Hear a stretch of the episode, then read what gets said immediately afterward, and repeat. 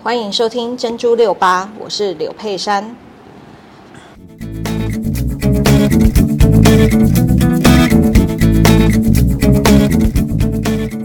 我们知道，在小孩的成长过程当中，家庭的陪伴、家庭的教育非常的重要。今天邀请到我们的特别来宾郭先生，我们知道他的儿子 Jeff 在美国的 Google 工作，我们想要。请郭先生来跟我们聊一聊，他是怎么样培养自己的小孩，找到他人生的兴趣。来，郭先生，但，呃，各位听众大家好，呃，我是郭大平。那刚才讲到我的小孩，呃，他现在目前是在谷歌公司呃当呃担任工程师的工作。哎，那不晓得大家想要了解的是哪一个部分？呃，我们想要知道说，嗯、呃，从小哈，Jeff 在你们家，呃，你跟老婆之间的陪伴，还有说在教养小孩子的过程当中，你们怎么样规划你们小孩的学习呢？他在课上课当中的，你们对学业的注重程度，或者说他在课后当中，你们有没有帮他安排什么样的？额外的活动或者是进修课程呢？好，其实没有特别什么规划，哦，就是按照我们自己原本的生活步调，我们本来做什么，然后他就配合我们去做什么。那譬如说像我老婆的话，我太太的话，她是比较重视小孩子的功课。哦，在她小学一一二年级的时候，哦，她呃，我老婆我太太就会呃陪伴着她一起做功课。然后还也会出一些，就像其实大部分台湾小孩一样，会写一些练习卷。嗯，好，那小孩子他，呃，说真的，他也是很乖。我们教他做什么，他也不会反抗。你叫他写练习卷，他就乖乖把它写完，啊，也不会乱写。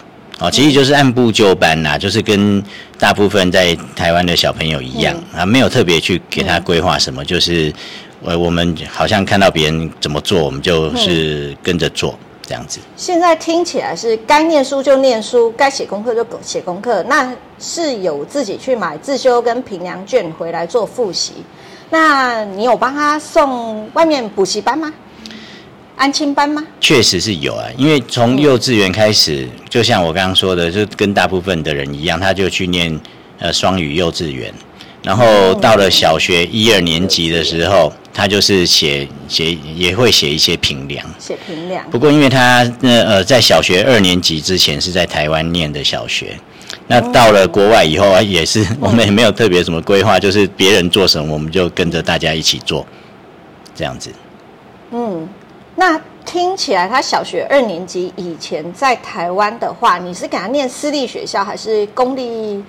的那个学校去去做一般的教育吗？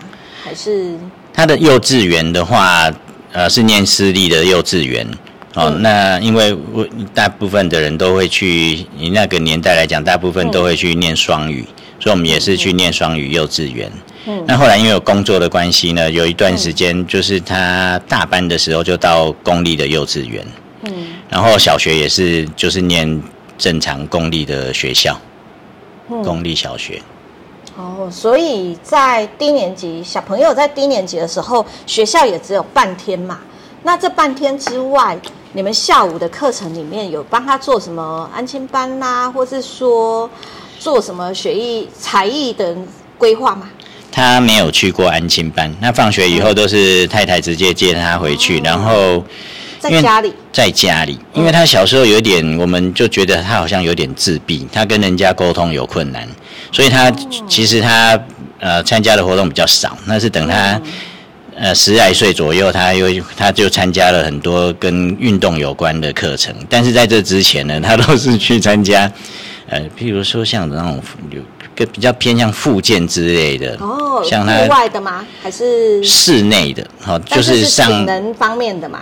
哎，对，体能方面像那种感觉统合之类的、嗯、哦，对，所以比较偏体能，然后不是着重在学科，然后也不是一直反复抄写的。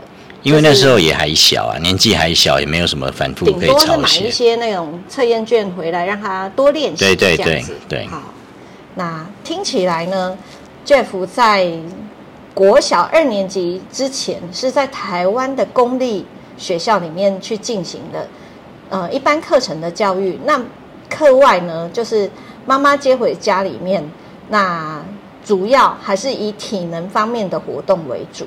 那三四年级之后呢，是到国外去是吗？他三年级到八年级哦，大概呃，因为到国外变成四年级嘛，他等于跳过三年级哦，大概有四年半的时间是在国外念呃小学的后半段跟中学。嗯，哦，这段时间就跟台湾是完全不一样，也不也不用写功课。嗯，到哪个国家去？他那时候是在加拿大。哦，加拿大。是四四到五年的时间，好，是在加拿大，所以那加拿大跟我们的学制就不一样了。可以说说看，加拿大最主要的教育是怎么样进行的吗？还是说你们有额外补充哪些东西呢？加拿大的小学是一到七年级，那我儿子那时候念完二年级，到那边是呃，因为学制不太一样。他是直接念四年级，四年级，所以他念完七年级以后呢，又在那边念了一年呃半年的中学，嗯，八年级。那小学呃，以加拿大我们念的那个学校来讲，是几乎没有任何课业上的压力，嗯，也不用写作业。那每天两点多，三点不到就放学。那放学。三点放学，那他几点是上学的时间呢？我记得是八点多，他们没有什么晨光时间，一去就是第一节课。嗯嗯，对，然后回来之后，他就开始去学很多东西，譬如说，呃，他参加足球队，足球。社区的足球队，哦，那去对，然后也去学高尔夫球，然后学一些什么空手道、什么跆拳道之类的。那这些活动是在学校进行吗？还是说哦，没有，都是课外，都是帮他找团体。那边会有一些社区活动中心，很多的活动可以参加。嗯，那像那些社区，还有一些武术方面，那就是私人的，私人的就是一些那个算是补习班之类的吧。嗯嗯，对。那听起来都是比较偏重体能方面，让他去活动活动。那这些活动在学校会有吗？还是说学校也会有学校的活动？学校的活动像他们会有路跑，嗯、路跑对。那因为那路跑的话，就应该是自由报名参加。那我们就很有兴趣，就去帮他参加。就是有一天，然后就大家一起去跑。后来我才发现，我儿子虽然只有那时候只有四年级，在台湾算是三年级的年纪，可是他在里面算是最大的。我们看到都是一些小 baby 在跑，这是一二年级，所以所以。所以，我那时候我就想说，我们台湾在体能方面哈的训练哈，都是落后国外。就是他们好像一二年级就做过的事情，我们三年级才想到要去做。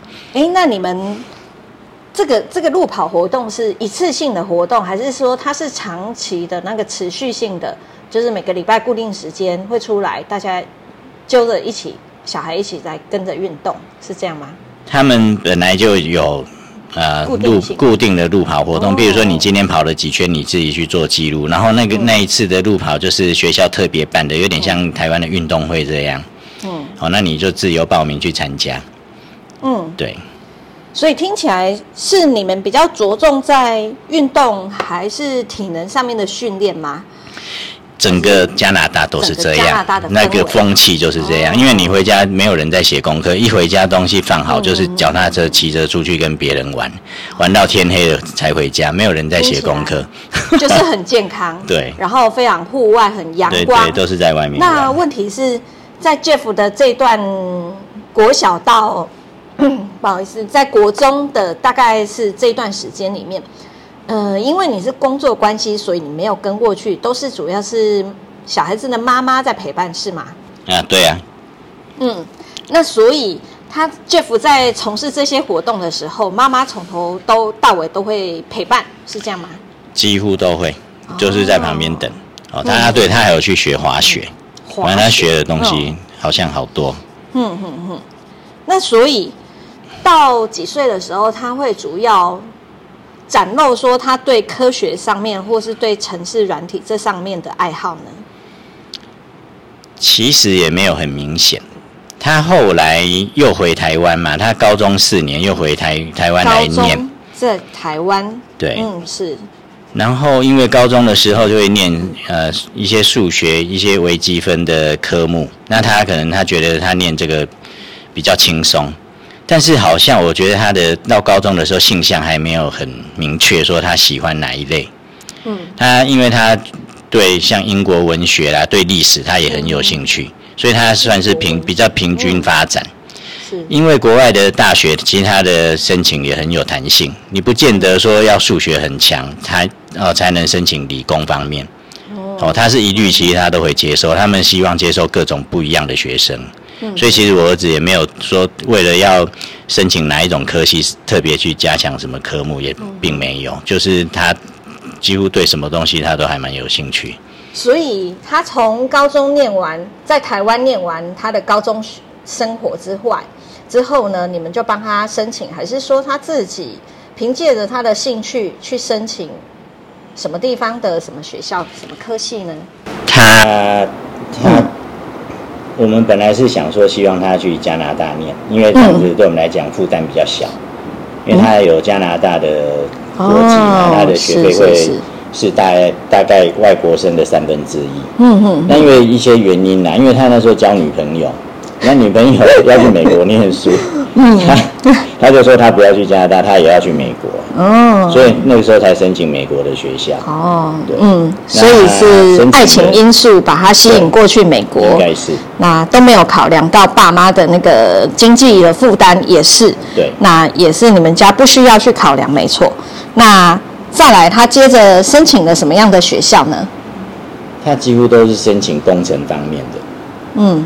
那时候他可能觉得他念这方面会比较轻松，然后他其实他也想很多，他也想到说将来的出路，嗯，哦，那他也很很能妥协，比如说他觉得哪一个工作比较好，容易将来就是呃，因为讲通俗一点，就比较好赚钱，嗯，他就会想往那个方向发展，因为他毕竟他想说反正都差不多，他的兴趣没有特别明显在哪一边，他就选一个。也不会太难，然后对自己可能将来找工作也方便的科系。是，所以他选了什么科系呢？可以给我们介绍一下。都是选工程方面的啊，比如说电机，或者是资讯，或者是材料。是。对，这些。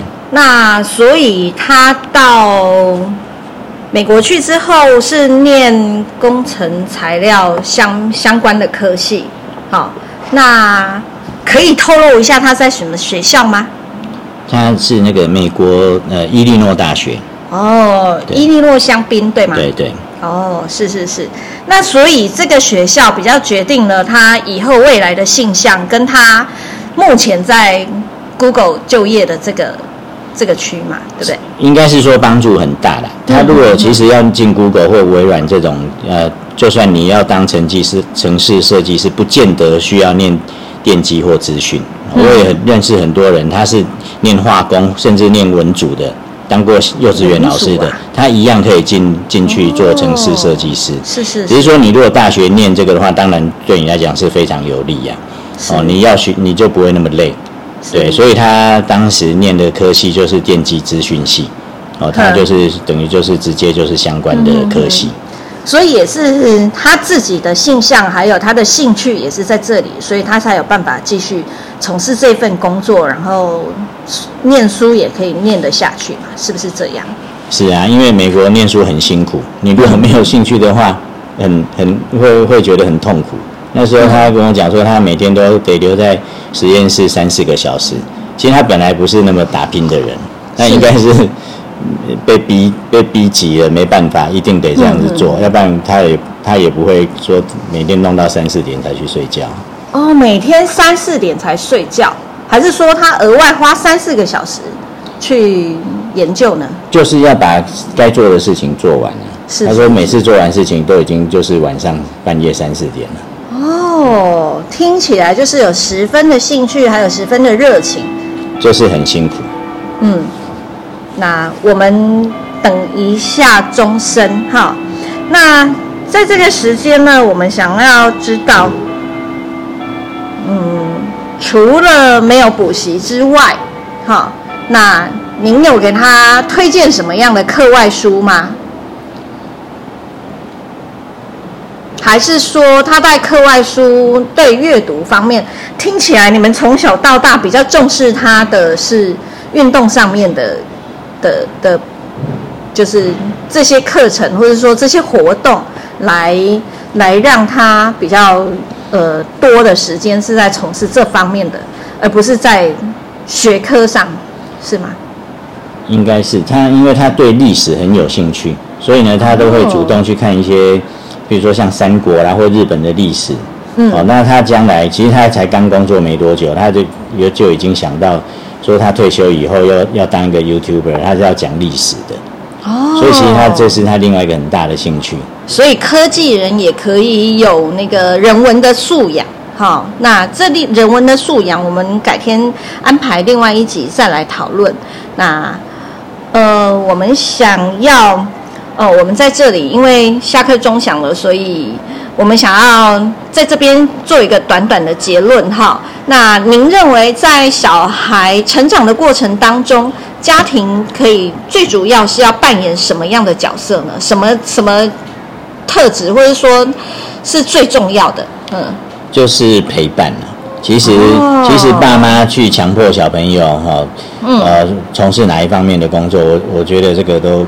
不太不切实际。你希望他往 A 的方向走，他最后很可能他就故意往 B，或者是他的兴趣也不是在那边。那他喜欢做什么，你就让他做他最擅长的事情。是是是，我们的想法来。所以也不要帮小孩做太多决定，让他的兴趣去决定他的未来。